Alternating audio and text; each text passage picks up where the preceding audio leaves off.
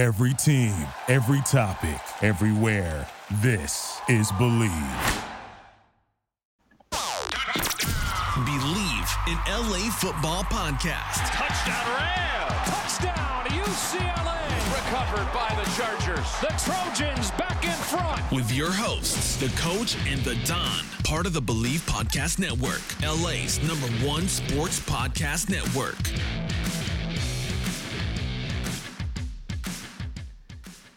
What's up, delegates, and welcome to the Believe in LA Football podcast with your hosts, the coach and the Don, here on the Believe Podcast Network, the number one network for professionals. Also on LAFBnetwork.com, your destination for Los Angeles football. Coach, how you doing, my man? Yeah, I'm doing all right. How you doing? Good, good. How was your uh, Thanksgiving? It was. Oh yeah, this is our first show posting. It's Yeah. weird. I feel like I've seen you a lot. I know. Um, yeah, it was good. You know, pretty traditional. Went to a family member's house down in Temecula. Um, technically, it wasn't Temecula, Murrieta, but um, okay. yeah, it was it was fun. It was a good time. You know who's from Murrieta? I don't know if you watch golf at all, but Rickie Fowler is from Murrieta. I, I'm embarrassed, but I have no idea who that Yeah, is. all right. Well, he's one of the top golfers. Young guy, young hip kid. He's one. You've probably seen pictures. He wears all the flashy, like bright orange Puma gear and um, flat build caps. So anyway, Okay. um, yeah, good. Glad to hear it. Yeah, mine was good as well. Just nice and it was real mellow. Woke up, um, had football. Obviously, the, the Lions game was on at you know 9:30 LA time. So did some cooking, or my wife mainly did the cooking. I kind of just chilled and watched football and got ready. And then went over to my brother-in-law's house and hung out there. Ate with the family. Had my sauce on my turkey, which was, was delicious, and uh, came home in time for some Christmas movies. So can't complain. Very nice. Very a good- nice. So far, I don't know how many new ones you've seen, but is there a new Christmas movie that you've seen that, that you're, that's better than the rest? Let's see here. We've watched. So we've already probably watched. I feel like we've already watched like twelve, um, which is crazy considering it's December second right now at the day of this Right. recording. And uh, but um, I'm trying to think of new ones. So uh, we've seen some really cheesy ones. Um, one I think it was like a Hallmark or Lifetime. It was with uh, Matthew Lawrence. I can't remember the name of it, but uh, he like The- he's Santa Claus, or he's Santa Claus's son. Excuse me. Okay. Does it sound familiar? Well, he's Santa Claus's son. He has he has to find a wife basically by Christmas Eve. So he's in this like small town, um, playing like the mall Santa, and he ends up meeting this like single mom. And but it's like it's it's good. It's just super cheesy. But that one that one was decent. Um, Okay. I'm trying to think what it's called. I can't think off off the top of my head. But um, and then probably, probably honestly the best new one I've seen. I me and you I think talked about this off air uh, before last episode. It's uh, called Klaus on um, I don't know if it's a Klaus or just Claus, but it's on um, Netflix. Netflix. It's a uh, I think I think it is Klaus. I think it's Klaus, but obviously it's like supposed to be like Santa Claus, but pronounced Klaus. But it's uh, on Netflix. It's the um, animated movie, but it was actually very good. Really enjoyed it. Uh, it it's kind of the not to give too much away, but basically it, it details a Christmas story or the Christmas story from a very different kind of perspective. Um, so I'll just leave it at that. Um, but we enjoyed it. It was good actually. It's one of those 30, 45 minutes in, I was like, I don't really know where this is going. And then you start kind of piecing things together. And like, okay, I can get behind this. And then it ends. Like, that was great. Loved it.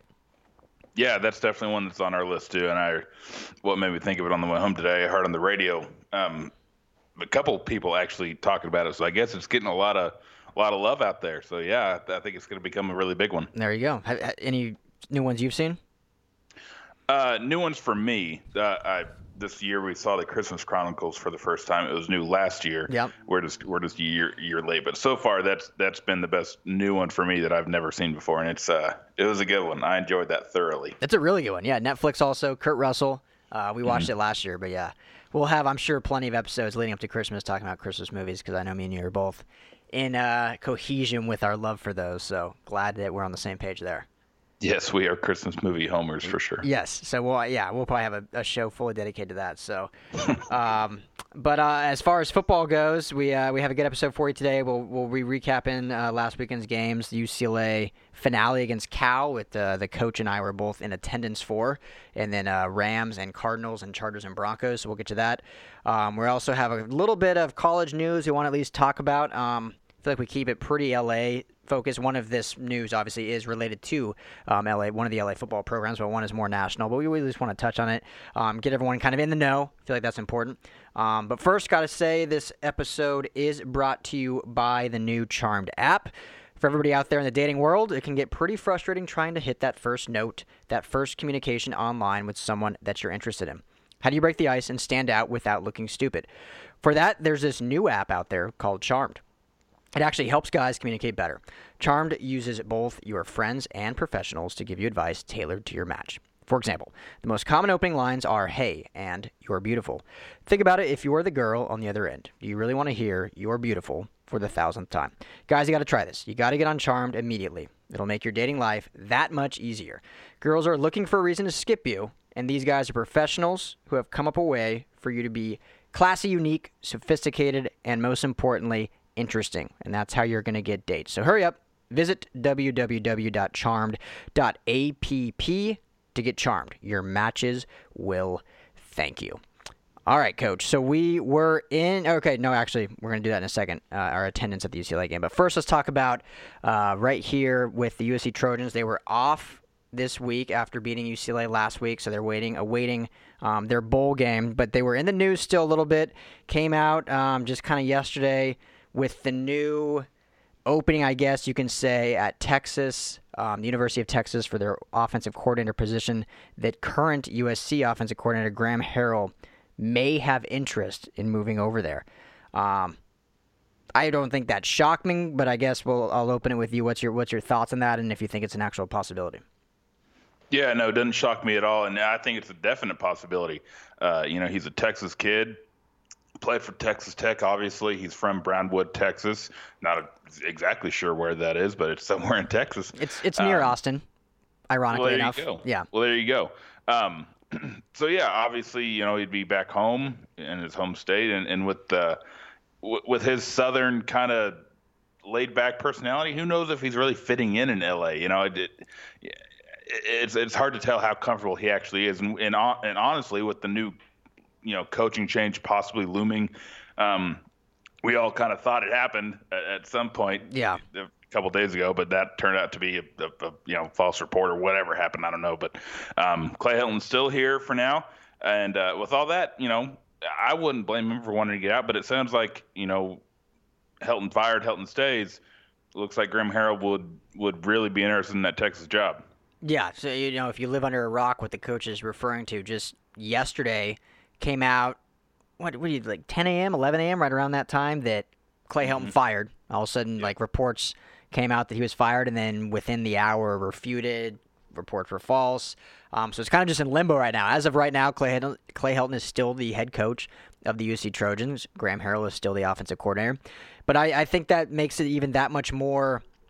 Maybe enticing is not the right word. Everything you said about the job would make it enticing. The fact that he's from Texas, he went to Texas Tech, he's a high school legend in Texas. His dad coaches in Texas. Um, you know, obviously the University of Texas has a lot of history. So many signs point to just him going there for those reasons. So I, I, enticing for this reason may not be the correct word, but just the fact that USC is still a program in limbo. Is Clay Helton going to be there next year? Is it going to be a new coaching staff? Is Clay Helton going to be there in four years if he's retained? I mean, you don't want to be some on someone's staff that you really don't know what his future holds because that affects directly your future. Um, so if he has kind of a direct clear out where he can go and probably make more money, if not the exact same amount, um, making a lateral move over to Texas, um, I think it would be probably in his best interest. But I know as a Trojan fan and someone that covers the team and, and someone here in LA, I, I think that would be a huge loss for this Trojan program. And, you know, if Helton is officially fired, if that does happen, and say Urban Meyer is the guy that comes in, who's to say that he actually keeps Harrell on his staff? But it, as the staff is right now, which is Clay Helton as the head coach, this would be a huge, huge loss for this program. Yeah, yeah, I think it'd be a pretty big loss, and um, but you know, Graham Harrell's got to do what's best for him and his family. So I'd, I'd, wish him nothing but the best. He he's served USC fairly well in his time here, and um, you know, uh, who's who's to know what happens? You know, but but right now it's looking like Graham Harrell 50-50 if he's going to be a Trojan in the future.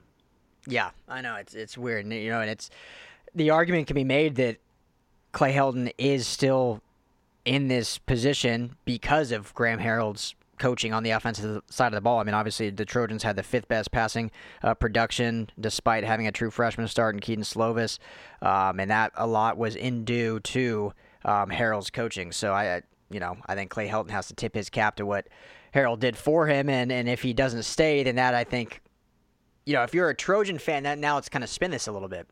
If you're a diehard Trojan fan, and you're thinking kind of backwardly a little bit here, see if I can make this make sense. If you're thinking Graham Harrell is kind of the reason why Clay Helton's job is still his at the moment because of what the offense was able to do. Yes, Clay Helton's the head coach, but he brought in Harrell. That was his guy, and you know they're they're kind of considered like a marriage to Mike Bohn at this point. If Harrell now leaves, that could in turn say, okay, let's move on from Clay Helton because he wasn't the one calling the plays. It wasn't his offensive um, system. So let's go ahead and move on from him and find a different coach. So if, if you're a Trojan fan, maybe that kind of backwards thinking, you may be hoping Graham Harrell does leave and takes this Texas opening. Yeah, I mean, if if, if that's yeah, if, if you think Harrell leaving is is uh, you know the final straw in, in Clay Helton's fate, sure. Uh, but if Mike Bohn really if he was willing to keep Helton just because Harrell was on staff, I think he would offer Harrell the, the head coaching job. Um, right. Yeah. You know, I, I don't know if you keep a head coach around just because of who his OC is. I wouldn't do that. I think that's a that would be kind of silly in my opinion. I don't know if Bohn would do that or. Um, I mean, because really, if you like that OC so much, you're willing to keep a head coach that you're not really sure about, then just make him the head coach if you, you know, if you want to keep him that bed. Um, but yeah, I mean that's an inter- interesting thought for for USC fans to look at it and say, you know, well, we're losing Harrell, but you know, maybe we'll actually get someone in here to replace Helton now. Yeah, yeah, I don't I agree with you. I don't think if if you're keeping a head coach strictly because of his OC, then you shouldn't be keeping that head coach. Which uh, right. we all think yeah. you shouldn't be keeping this head coach anyway. Um, so anyway, but yeah, that, that's kind of the, the, latest news on that. Um, nothing true or, or anything's happened. Just basically reports are that he would be interested in it, which you know now there's an opening, so we'll kind of keep our uh, keep our eyes on that and see what happens. Um, you know, another Pac-12 news though. This shocking news today: Chris Petersen, head coach of the University of Washington Huskies, um, is going to be stepping down at the end of the year to retire. Um, we ba- we wanted to bring this up mainly this is an LA football podcast, and obviously this is in the Pac 12, so it, it does affect USC and UCLA, but more so, wanted to stamp out at this point any rumors. I saw a lot on Twitter today, uh, Trojan fans saying, oh, maybe Petersen's doing this because he wants to come to SC, or, or Mike Bohn's going to sign Petersen." And, you know, as far as everything we've heard, everything we've read, every, every speculation and, and source we've talked to, it's he's retiring. So this is not a move to come to you to the Trojans or be the next Trojans coach. So I just we kind of wanted to bring it up to a talk about him actually stepping down, what it means for their program, and and kind of the the hindsight of the rest of the conference, but also just to say this is not a move that now the Trojans will be going after Chris Petersen to be their next head coach.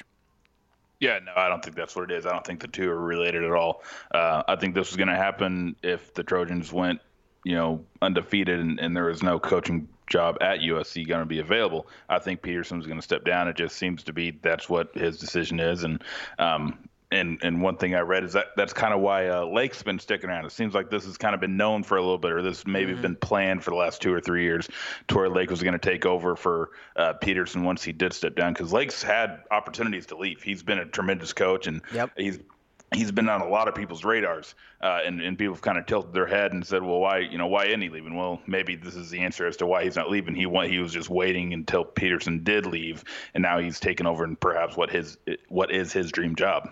Yeah, yeah, and Jimmy Lake, obviously the defensive coordinator who you're referring to, um, who they immediately announced as the stepping in as the head coach, and I think they already offered him like an extension or something. But he is he is not the interim head coach. He is going to be the head coach of the University of Washington um, as soon as uh, Chris Petersen coaches his last game, which will be their bowl game this year. Um, so good news on that front is it's not a, a head coaching vacancy. They can potentially take someone away from the Trojans because that's already settled. On the bad news, that was a guy that I had as maybe a potential guy to take over for Clay Helton. I kind of like Jimmy Lake and thought he could be a potential fit here. I think when we did our, our top five lists, he was on my list somewhere. Maybe he was just an honorable mention. I can't remember for sure. But um, yeah, anyway, pretty shocking news from Petersen, But, you know, it, it seems like from everything I read that he was just you know, it was time for him to just take a break from football, kind of like the Urban Meyer did, and we could see him back in coaching, and you know, maybe take a year or two off, and then see him back. Who knows? But uh, definitely a shocking news that uh, kind of rumbled the college football world today. Yeah, yeah, one of my favorite coaches. I, I, I highly respect him. I've, I've, you know never met him in person, but love what he does and love what he's been doing at Washington. He's he's a very underrated head coach. Yeah, I mean what he did at Boise State, obviously unparalleled, and then to go over to Washington and turn them back into a probably, I mean, ever ever since he's been there, they've been a top two Pac-12 team every single year, usually number one. I'm just saying over the course of his entire coaching career, and then uh, in the national conversation every year, the only Pac-12 team to play uh, in the playoff, I believe. So, um, yeah, did some good things. So, best wishes to Chris Petersen, but could bode well for USC and UCLA as maybe a uh, maybe the University of Washington will take a little bit of a, a downturn at least for a year or two. they would hope. Anyway. Yeah, yeah, it'll be. I mean, with yeah, it'll be interesting to see what Lake does with that program. And I do believe that uh, wasn't was Oregon in the very first college football playoff with Mariota? Was that the year they lost to Ohio State in the national See, championship? I always, yeah, I feel like they because I feel like they beat Florida State, and was that in the playoff or was that the year before the playoff started? Yeah, I think I think that was the very first playoff in 15. That may yeah, that may have been the first one then, because I I yeah. remember that game specifically, Oregon Florida State, and I'm like, okay, was mm-hmm. that a Rose Bowl game or was that a? But I think it was a playoff. So, two teams, Oregon and Washington State, have both been in the playoff. Yeah. So, all right. Well, best wishes to him. Um, but yeah, not coming to USC, so I don't think anyone, we need to just stamp that out. Chris Petersen will not be the next coach of the USC Trojans. Uh, still waiting on that. Um, it is strange, you know. We'll move on here right now, but it, it how, is it weird to you that it's still like in limbo right now? This whole Clay Helton thing. Like, what do you think? What do you think Mike Bohn's waiting for? Yeah, I, I you know, if he, you feel like if he was going to be fired, it would have happened. But I mean, they do have a bowl game coming up. You know, maybe you don't want to take away from that. You don't want to have an interim guy step in for the bowl game and and risk losing a, a, a bowl game victory. Um, so there, you, you, know, I'm sure he's taking that into consideration. Um, it, it, would be weird to USC go out and have a, a, bowl game and get a victory, and then all of a sudden your head coach is getting fired. So I don't know. It's it's a very weird yeah. dynamic right now because yeah, it, it what do you do? How do you handle the situation? It's yeah, it's almost unprecedented. I can't think of a time like uh, I don't know. I can't think of a time that's similar to this. So it's just very yeah, it's very weird. And yeah, if they were to win a bowl game, then it just makes it that much harder to move on. And if they lose, then everyone's going to be, you know, calling for his head again, which they would do probably even if they won. So it's, you know, Mike Bohn's kind of in a lose lose, but it, I think his one win is if, you know, he goes and gets Urban Meyer. Just need to make it yeah. happen. And who knows? Maybe maybe behind the scenes there's some chatter between them going on, and they're trying to see a deal if they can get get even a deal done. Last thing you want to do is fire your coach, and the guy you wanted all along won't even come here. So um, mm-hmm. That maybe that could be happening behind. I don't know all the the legalities and stuff of that nature or what's allowed to be said, but that could certainly be the case too. Is him actually talking to other coaches and seeing what they could put into place before actually moving on from um, Clay Helton. So we'll see. Yeah. Guess we'll keep waiting on that. Um, but UCLA, so me and you, we're at the game. Great time. Shout out to Cory Paus, uh, former UCLA Bruin quarterback and a co-host, or we'll call him a teammate, on the Believe Network as he hosts the uh, Something's Bruin podcast. Make sure to check that out. But we were able to hang out with him at the game, hang out in his beautiful suite at the Rose Bowl. So had a blast doing that. But um, another another tough performance for the Bruins. Uh, you know, we wanted to see them go out with a win. Um, they started off fairly strong, but then could just never get anything sustained and kind of just I wouldn't even say fizzled out. They kind of started off pretty good and then just really never were able to keep it going or get, or get anything past that from that first drive. Yeah, yeah, I feel you. Um, yeah, it was kind of you felt like it was kind of a back and forth defensive affair the entire game. Uh, really strung out between each quarter. You know, they took a, a 14 to 10 deficit at halftime. You kind of felt like you know, but you never really felt like all right, UCLA is gonna gonna do something here. Yeah, I never felt like all right, here's where we're turning it on, or here's where they turn it, you know, however. But I don't know. Cal just always seemed to be in control, even though it was never really a big blowout or a big lead. I just always felt like Cal had control of the game. Yeah, well, I, you know, Chase Garbers, I wouldn't say is.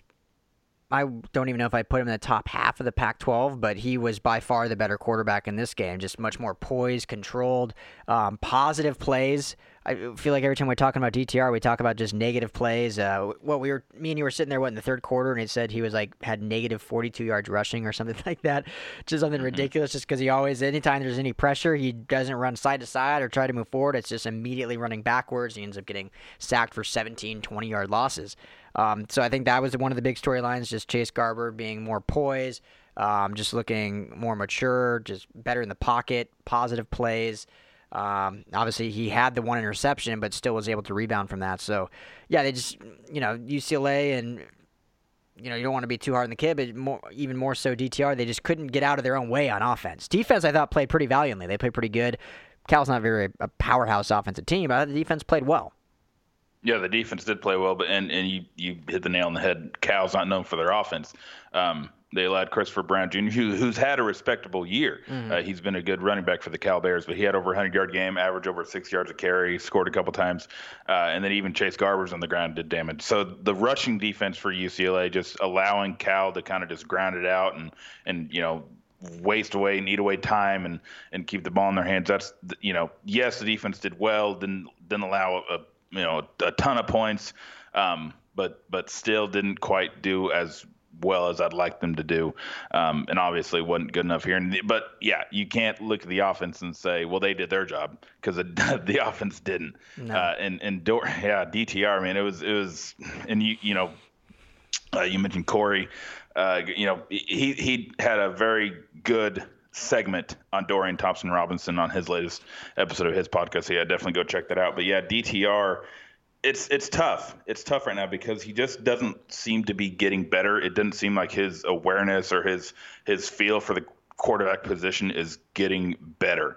Uh, you know, for this to be the final game of the year and he's still doing those same things where it's like he gets a little bit of pressure and he doesn't he doesn't have that pocket presence where he can just step up and feel mm-hmm. it he he bails and he it's not like he keeps his eyes downfield. He he goes completely 180 back to the you know he's running backward. Yeah. And uh, that and then he you know he tr- he tries too hard to to do these remarkable things with his athleticism. What at this level you just can't do. You know you're not a Bishop Gorman anymore, and it's just you're not going to be able to do those things. Um, so yeah, his future at the position you know, just not good. And, and not only did Chase Garbers look better than him, I thought, but for one drive, that final drive of the game, Austin Burton looked better. Yeah. You know, obviously it's a much smaller sample size. It wasn't strung out over the entire game, but I, I was impressed with Burton on that last drive. It was a key drive. They were they were driving to you know down ten, and they needed at some points to get on the board and keep this game alive. And, and Burton did his job. Yeah, yeah, they weren't able to get points on the board, but they went down and got what, first and goal, like the three yard line, and they weren't able to punch it in. Um, but he went eight for nine, 65 yards in that drive. Looked, you know, calm, poised for being just thrown into a game. Um, if you didn't watch the game, DTR left on injury. Uh, you know, it was a. Uh, whether you want to say, I don't know, It pointed to his head. We saw that happen against the Trojan game. We saw it happen kind of all this game. I don't know if he got nicked in the head or or you know if he's just kind of been banged up or what. It wasn't anything that looked malicious. More of a I don't want to call it soft or whatever. You know, the kid's out there playing, but uh, left the game on his on his own kind of fruition, if you will, um, after taking some sort of lick to the head. And you never want to assume anything when it is to the head, but it didn't look like anything crazy, I thought. But anyway, so Austin Burton comes in on that last drive, thrusts in, and I thought, yeah, he looked good. You know, obviously Cal may be playing a little bit of a prevent defense, but they're still a formidable defense, and, and he was able to move them right down the field methodically, and, uh, you, you know, just a little too late. I would have, honestly, I would have liked to have seen Burton play in the second. Come out in the second half and get that first drive in the second half. I would have been curious to see how this game would be different if he would have played the whole second half. Yeah, for sure. And I, I wish it would have been Kelly's decision to put, to put Burton in and not DTR's pulling himself out, which yeah. is essentially what happened. Um, but yeah, you know, who, who's to see what the what the future holds? Maybe we can see a true quarterback competition, and Burton beats out DTR, and maybe DTR, you know, I don't know if he'd transfer or if he'd be willing to go to another position. Um, you know, maybe a wide receiver. I, I don't know. It'd be it'll be interesting. But UCLA, the future is bright, but yet there's still a lot of question marks at the most important position. I know, and I, you know, if this is Kelly, there's there's been obviously Chip Kelly, that is. There's been I don't even want to call them rumors, but chatter kind of swirling about about you know whether he'll even be back next year, if they want to mutually part ways or whatnot. Um, I mean, all indications I can tell is he'll be back for next year, but I think his leash is now getting tight, and this this is a make or break year for him going into year three. Um, I think it's for sure at this point bowl game or bust next year. And from what we saw this year, now year two of Chip Kelly and D- DTR, year two of that marriage, I don't know if that's the horse you want to tie your carriage to going into next year. I think it's the best interest of Chip Kelly and this program to at least, at the very least, have a 100% open QB comp come spring uh, between Burton, Thompson, and if they're whoever else they bring in um, from recruiting, if any transfers or any young guys come up. But to to come out and say, and this hasn't happened, but if they were to come out and say at the spring game that you know DTR is the starter, I don't think that's the best for this program, and I think that's going to could bode very poorly for Kelly in a make or break season in year three. Oh yeah, for sure. Yeah, the you know anytime you have up in the air with coaching or anything within the future of your program, stability is huge in recruiting. And in you know these kids pay attention. They're they're seeing this like you know oh was Chip Kelly not even going to be there? Like yeah, all this the same things we can say about USC. Mm. We can now you know apply to UCLA. It's just it kills recruiting when there's any type of instability at that head coach position. Man, it it, it kills programs. Yeah, and at this point, you know UCLA has like the 30th ranked recruiting class in the nation. They're the fifth ranked recruiting class in the Pac 12. So the future is bright for this program. I know it doesn't feel it right now. Uh, you know, the team sits here at 4 and 8, another losing season, one more win than last year. Doesn't feel like it, but they do have one more win than last year. Um, but the future is potentially bright. I just don't know if it's bright with Dorian as your starting quarterback. And I think it's time to make that switch. And obviously, you have a whole off season to go through it. But you know, you're losing Joshua Kelly, who's a senior, who's kind of been your backbone of this team. So there's question marks at running back. And I don't know. I, I'm still excited. I still do. I know we said this like three or four weeks ago. I still am excited about the future. I know it, these last three weeks were very murky and very, you know, not very exciting. Um, but I think there is still potential for this team. I just think it's going to be not with Dorian as the starter next year. Yeah, uh, of course. And you know, with the whole off season, we've seen guys in the past where all all of a sudden it just seems like something clicks and they figure it out and they're completely different. Um, you know, maybe DTR can can have that epiphany that we've seen in the past from other players. Doesn't happen all the time, but you know, it it, it has happened in the past and. Um, hopefully we, we do see that because I do think he he has the ability to do it. I just don't think he has a consistency that we that we that you need to see from that position. Um, but yeah, this if this offseason he doesn't just have you know mm-hmm. clear and concise lead on that position, then he we need to go in a different direction. Yeah, yeah. Unless he has that light bulb just brights up comes spring, um, there needs to be some changes made. So the last thing I want to say about this before we move on, Joshua Kelly. Um, you know what a great, great kid, great player for this program that he's been. Um, becomes the eighth player in program history with back-to-back 1,000 yard seasons. Um, he locked that up on the, I believe it was the second drive of the game where he uh, notched um, on his second or third carry to put him over 1,000 yards for the season. So finished the game 19 for 76 um, and then a touchdown. But, you know, big shout to Kelly. Do you, we kind of talked about this off air. We talked about it at the game. Um, I think he has the potential to get drafted. I know you don't quite think as much just because of his size, um, but do you think we hear his name called come uh, NFL draft day here in April? I don't. I honestly don't. I, I, mean, he'll be in a camp. He'll be an undrafted free agent, I think. But with the running back class, it's pretty. It's pretty good this year. Yeah, um, it is, and deep. Yes. So I don't. I personally do not think we do. Um, you know, he's that he has that JUCO transfer label on him. He only has really two years of production. Granted, very good production. Mm-hmm. Uh, not taking anything away from him. I think he's you know he's one of my favorite running backs to watch. I just don't think he gets drafted.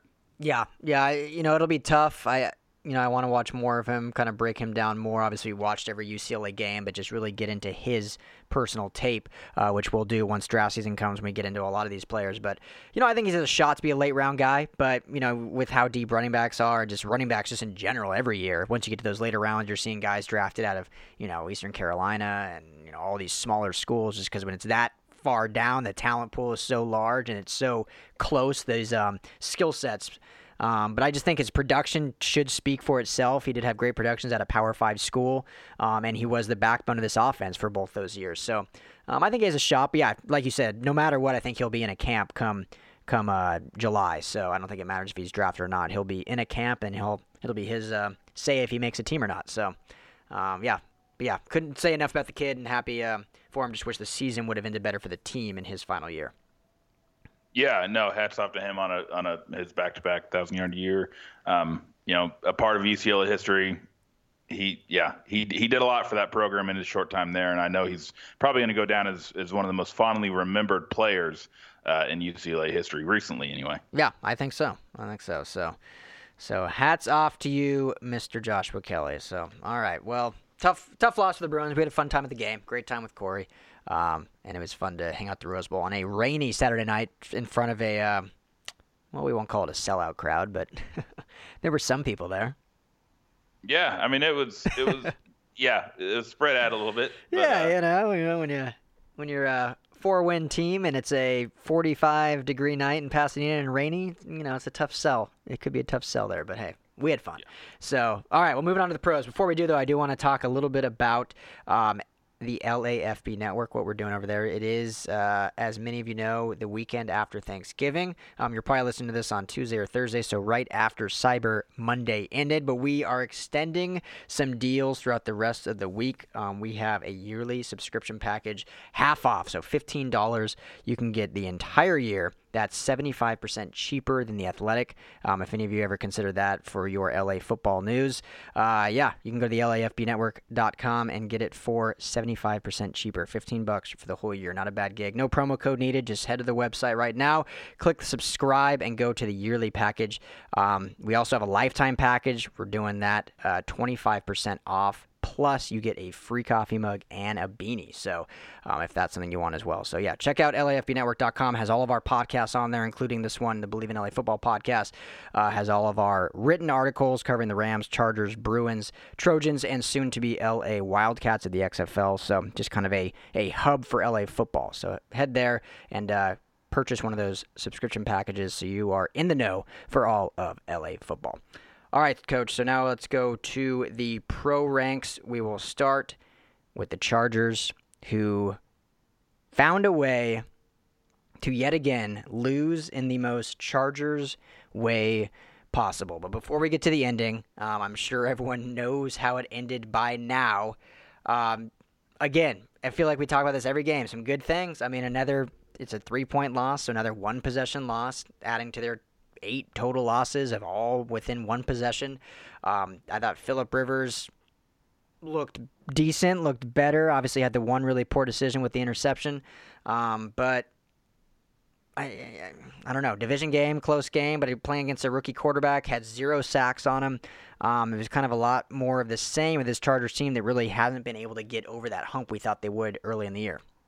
Yeah, uh, boy, mm. yeah, it, it, that was rough. That was rough to see. There were there were flashes. I mean, Mike Williams had a big day.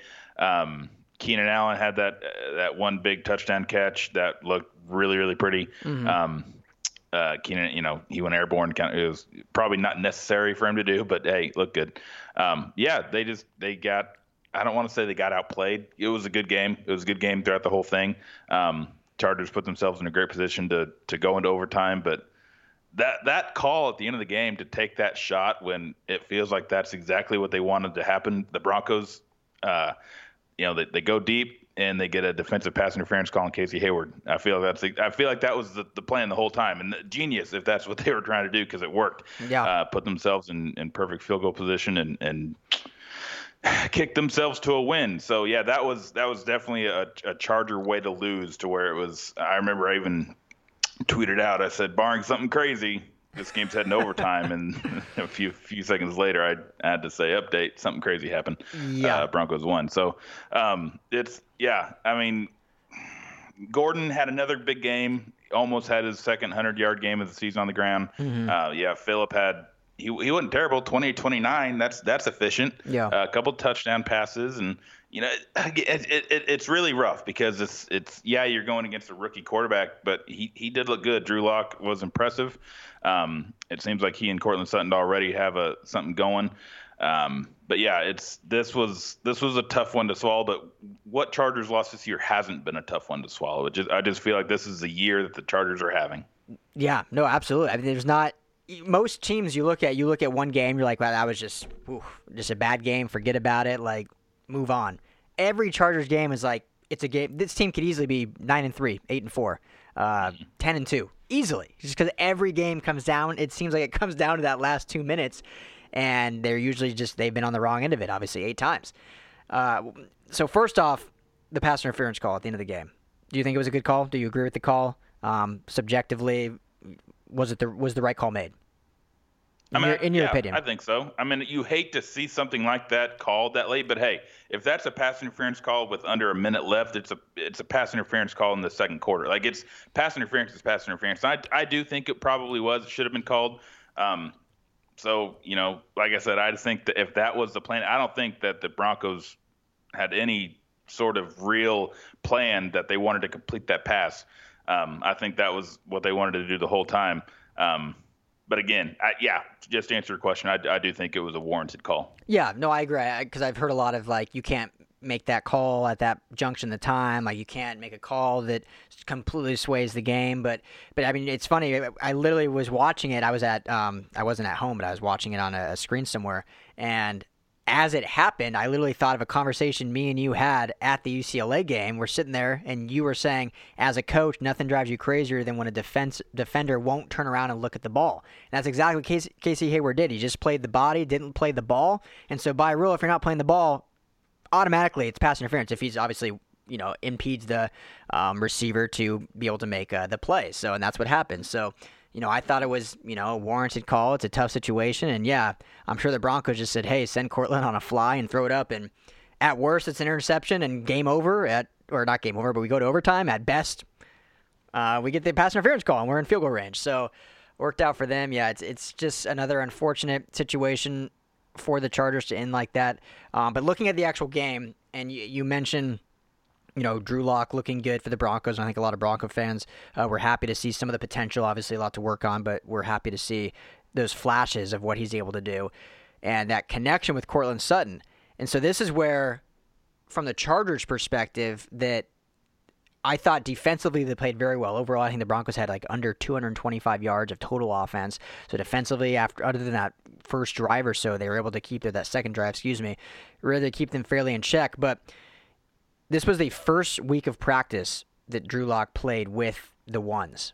He had 75% of the snaps this week. Before that, it was under 50%, and then before that, he was on IR.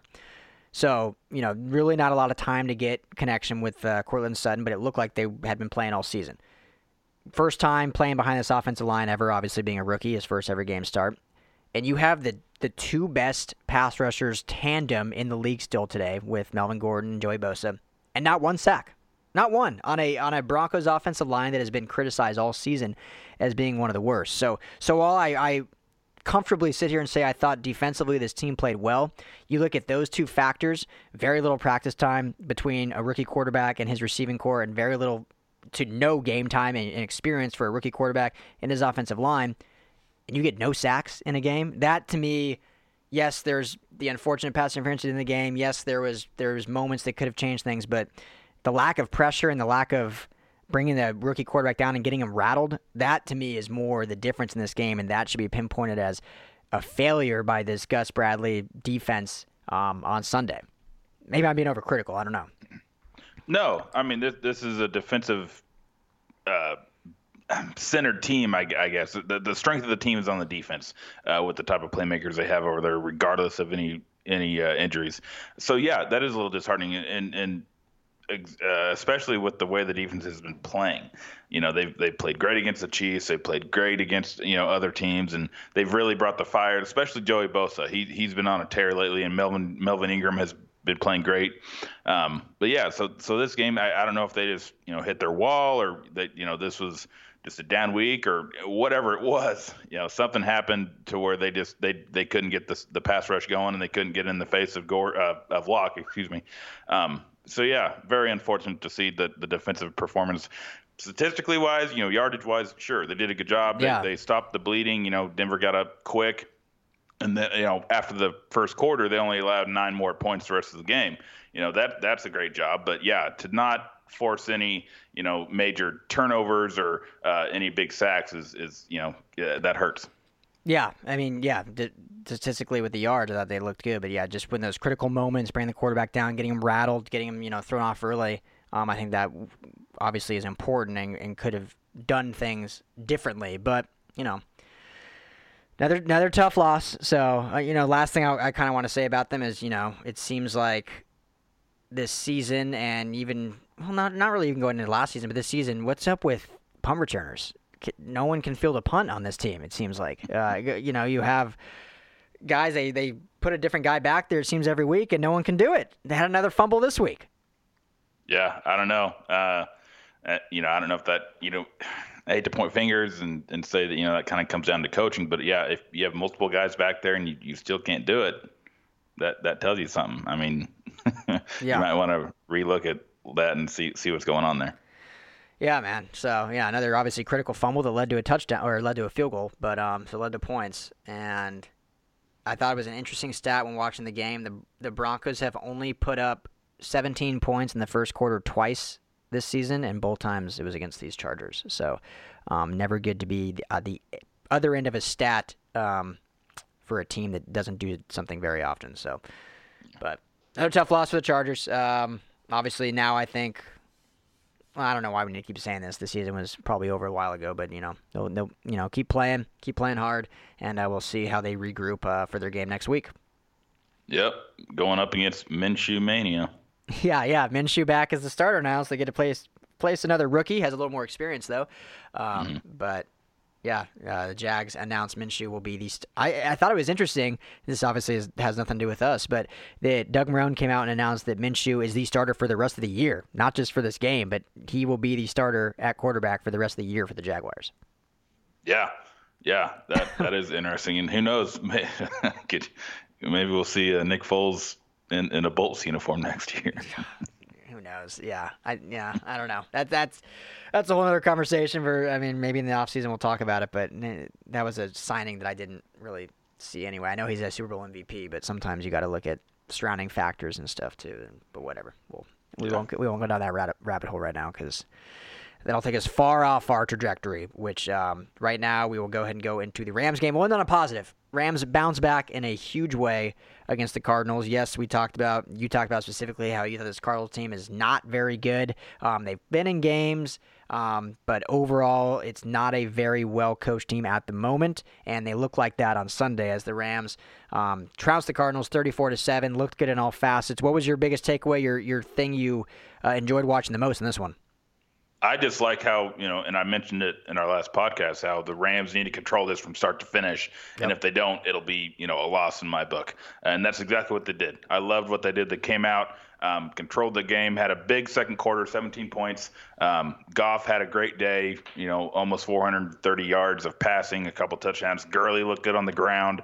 Uh, he was very efficient. Robert, it just everybody seemed to be playing their role and playing it well. And they, they, the, the Cardinals were never in this game, and the Rams made sure everybody knew it. Yeah, it, you know, I, I think what I liked most about it is, is everyone since it's concluded talked about how they responded, and they they usually are referring to how they responded from that Ravens game, which obviously you see the end result, and yes, they did respond after a brutal loss at home to the Ravens on primetime. But what I am referring more to is five minutes with five minutes left in the first quarter.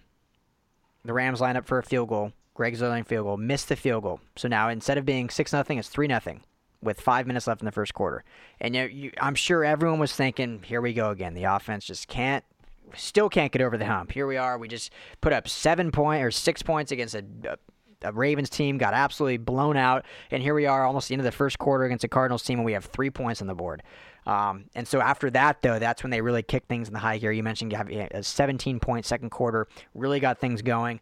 I thought Goff overall looked very, very good. They were they were getting him a lot of action out of the pocket, a lot of bootlegs, um, getting his feet moving, which we've talked about a lot in this podcast. How he's not known as a, a mobile or athletic quarterback, but he he's a lot more athletic than people give him credit for. And he's actually good at throwing on the run. He's good out of the pocket, and he has a high completion percentage, and he was able to prove that uh, on Sunday against the Cardinals. So I liked seeing them go back to that a little bit. And uh, but yeah, I liked how they responded after that missed Zuerlein kick with five minutes left in the first. Yeah, yeah, no, that was that was good too. You want to see the those kinds of things in game as well as from game to game. So yeah, that was that was definitely a big coup for the for the entire team to to not get themselves down after you know a, a big missed field goal. I wouldn't call it a big missed field goal, but a missed field goal. Mm-hmm. So yeah, yeah, uh, hats off to the entire Rams organization. That this was a good win. Yeah, yeah. And so you have other than that missed field goal, the special teams look good. Obviously, the defense played great. Um, they didn't give up that seven points till the very, very end of the game, so they were pitching a shutout. Taylor Rapp, first pick six. Let's go, baby. I mean, that's looking like a, a pretty dang good pick. Yeah, Rapp. Draft uh, pick that is, and a pick like interception pick, but. Yeah, yeah, Rapp's been playing very well for the for the Rams. It seems like they have a, a playmaker in the secondary for many years to come, and he keeps he just keeps getting better. And uh, so yeah, definitely he looked good. Yeah, so I do want to mention I had uh, talked about on the last show. I predicted a big day for Gerald Everett. Obviously, Jared Everett did not end up playing. Um, he, uh, you know, he was day to day when I predicted it. He ended up not. He was inactive for the game. My prediction was eight catches for 145 yards and a touchdown. So obviously Dever did not play. Tyler Higbee though, seven receptions, 107 yards and a touchdown. So uh, the tight end position went off. Higbee had his first 100 yard receiving day in his career. Um, so I don't know what I don't know what it is about Vance Joseph defenses that can't cover tight ends, or if, if teams just know that and say, "Oh, if we're playing Vance Joseph, let's just incorporate our tight ends more into the game plan." I don't know, but either way, he had a great game, and uh, but that was slightly overshadowed by Robert Woods, who you know, 13 receptions, 172 yards. Um, seemed like he had the ball in his hand half the game for what it seemed. Yeah, Robert Woods definitely needs to. He, I mean, I'm sure the game ball went to Goff. Um, usually does go to the QB, but Robert Woods probably should have deserved that game ball. 19 targets. I mean, that, that's yeah. that's remarkable. 13 catches. Yeah, he never got in the end zone, uh, which is fine. He did, you know, he did he did his job elsewhere and, and got the offense moving. So yeah, Robert Woods had a hell of a game. Yeah, they each got a game ball to answer your question. So well, there you go. Yeah. So I, Sean McVay, if you watch a lot of, uh, I don't know how many people out there watch their um, victory speeches, but he he tends to give out like between four and ten game balls. So some coaches literally give out like two, and Sean McVay gives out like four or five or six every game. It seems like so they each got one. Um, yeah, what do you overall think of of Goff overall? I mean, how how do you think he responded? No, he, he was fine. I mean, he you know he he did his job. He he had a great game. Um, good job bouncing back. He he faced a much different defense. This defense is, is not a good defense. Yeah, obviously, the Ravens' defense is much better. Um, mm-hmm. I'd like to see. Obviously, you're not going to throw for over 400 yards against the elite defenses in the league, but I'd like to see a little middle ground. You know, I, I, I'm very pleased with his performance here, but let's let's get a little bit going against those top tier defenses. Yes, you look you look great against Arizona, but a lot of people do. I need you to really step it up, and, and when when the Rams are, are against those top elite Super Bowl contending defenses, let let's let's do a little better than what we've been doing. You know, I, it's it's it's either he's doing really really well or he's he's in the basement. I, I want to see that middle of the ground from Goff. Yeah, and I think at this point in his career, um, you know, you, you can uh, let me know if you agree or disagree. But I feel like we just we know what Goff is, and then to your point of want to see middle ground, that's kind of been his mo for his career. Is he plays great against the soft defenses and bad teams, and, and kind of goes into a hole against the good defenses, but that can be alleviated with you know a good game plan, a good running game, um, and, and certain instances of players and personnel surrounding him. And so you know everyone wants to say whether they want to move on from him or which they're not going to be able to with that contract they just gave him. But uh, whether he's a lead or not, you know, I, I, think at this point it's just he is what he is, and we know what he is. He's a, he's an accurate quarterback. He's more mobile than he looks. Um, he can do things outside of the pocket. Um, he he's got good arm strength. But he has to have, you know, a lot of things kind of go in his favor in order to make those things work. And that's not the end of the world. I mean, let's be honest, Tom Brady's not someone like Russell Wilson or Patrick Mahomes that's going to be making these unbelievable acrobatic passes, and he's going to go down as arguably the greatest quarterback of all time. It's about how you game plan, how you systematically put pieces around your quarterback to give him the best success um, or the best ability to have success. And so, as long as the Rams do that, I think they're going to be fine with Jared Goff. I think this this whole sky is falling about him and his contract and about he's you know a bust and he's not going to work anymore. No, it's just they need to build this team around him and what he's good at. And this game, yes, this is not a good defense, but this game kind of shows his ability when he's given the right pieces and how he's able to do that. So as long as they systematically do that moving forward, he's going to be fine. I mean, he'll be a Rams quarterback, obviously, for many years now with that contract. So it's just knowing he is what he is. And as long as you know that and you accept that and you, you build around him and create plays and schemes that, that fit that, then the Rams, I think, will be fine. And uh, like you said, though, we just need to see that happen against good teams, which that's where Brady has separated himself is he has a very specific skill set, but that skill set doesn't fall off against good defenses. That's when it almost ramps up a bit and he plays even better. So as long as Goff's able to kind of compensate that way, I think he'll be just fine. Yeah. Yep.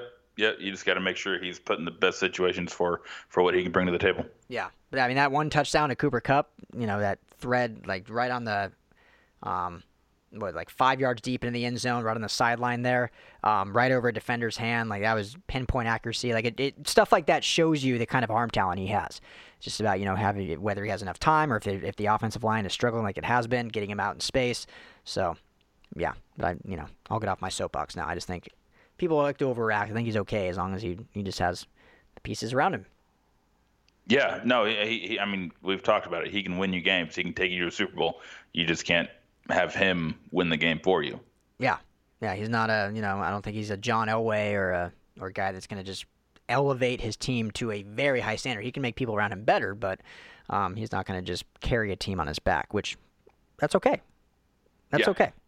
That is okay. Um, yeah, defense I thought obviously looked great. I mean, we mentioned scored a touchdown, only gave up seven points.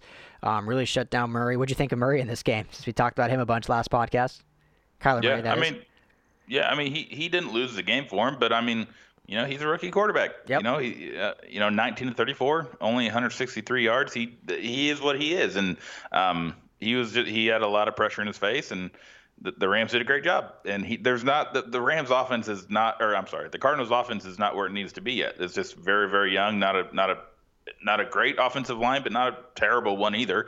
Um, they played a lot better this year than they have uh, previous years, but yeah, no, I mean, I, I didn't think, you know, I walk away from this game thinking, oh, Kyler Murray's a bust. I just thought, yeah, rookie quarterback. Yeah. No, I thought yeah he showed flashes. Obviously, his, his the one touchdown was a rushing touchdown from him, so he shows the speed there.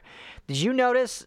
I don't know. I'm, I, I'm not at all trying to make this sound critical or, or bad at all, but he almost has this, and and sometimes this is good from a quarterback, but he almost has this super cocky demeanor in the pocket. And, and here's what I mean. Do you you know those time when you watch like boxing matches and there's the one boxer that you know as a boxer you're training, you know keep your hands up by your, protect your face. You're always in that position where you're you know less less motion because you want to have your your hands ready to punch. And there's those one boxers that kind of just that leave their gloves down by their side and kind of just are like swagging back and forth like you know just they don't need to have their hands up because they're they're that good. Mm-hmm. I noticed that a lot in the pocket. Like he kind of would just get the ball and not even like raise it up. He'd have it down by his side, just kind of like look and then just like tuck it and chuck it. And I don't know if it was just because they were losing by so much. I haven't watched a ton of Cardinals football um, to watch how he's been all season. But is is that something you noticed at all, or no? Am I just am I drawing weird conclusions? I mean, I just think that's fundamentals. I mean, the guy has, he, what did he start? One, one year or two in, in college. Yeah. Um, you know, he, he hadn't had a lot of experience there. And, and at Oklahoma, he, he was able to do that just because of the team he had around him.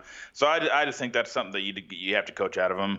Um, you know, it may it might be a little bit of a cockiness or, or swagger or whatever you want to call it, but I just think it's fundamentals and, and him playing the the true NFL quarterback position. And honestly, you know, Cliff Kingsbury, I, I don't know who the quarterback coach is or, or all that, but you know, Cliff Kingsbury, that, that might be a, a reflection on him because he comes from a, a system at Texas Tech where they didn't really have the most fundamentally sound quarterbacks. Yeah, yeah. I don't know. Something I know. Maybe you know anyone listening out there, go back and maybe watch the highlights. But I just I found that interesting. I was like, okay, he's literally he'd get the snap and then just like hold the ball down by his waist without even like you know a lot of quarterbacks are kind of like hopping around a little bit. They look like fidgety, like they're looking around. He literally just like caught it, was flat footed, and then just like would throw it.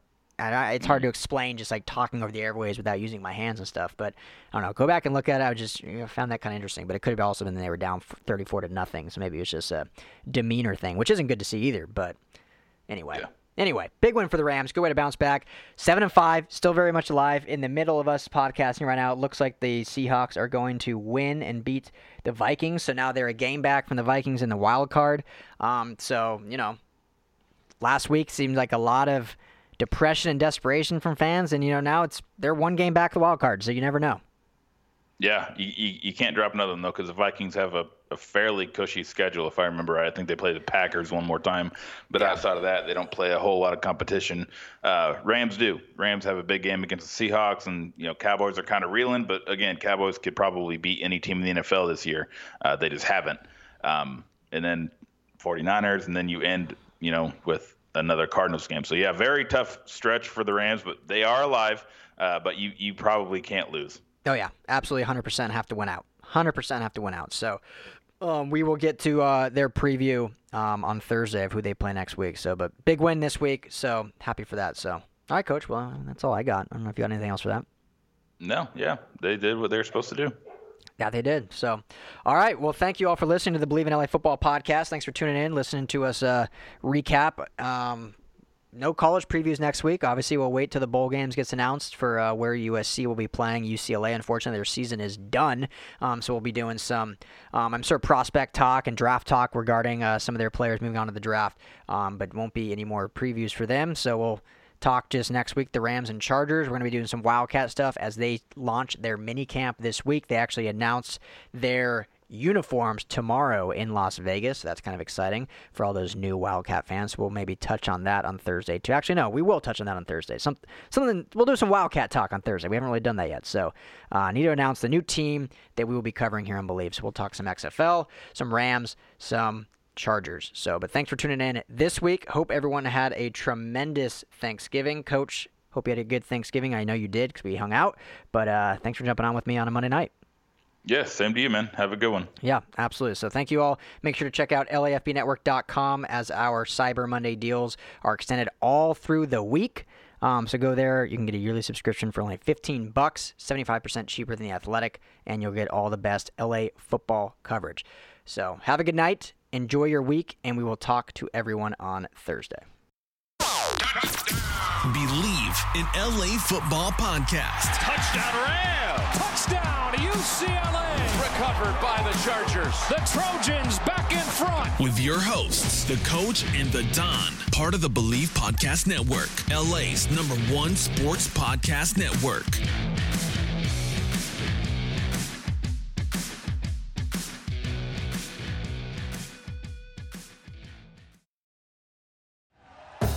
Thank you for listening to Bleav. You can show support to your host by subscribing to the show and giving us a five star rating on your preferred platform.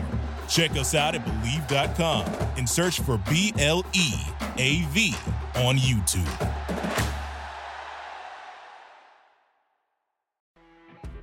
You know, when you're listening to a true crime story that has an unbelievable plot twist that makes you stop in your tracks? That's what our podcast, People Are the Worst, brings you with each episode. I'm Rachel.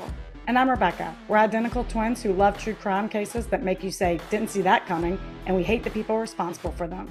Listen to People Are the Worst now on Apple, Spotify, or wherever you get your podcasts.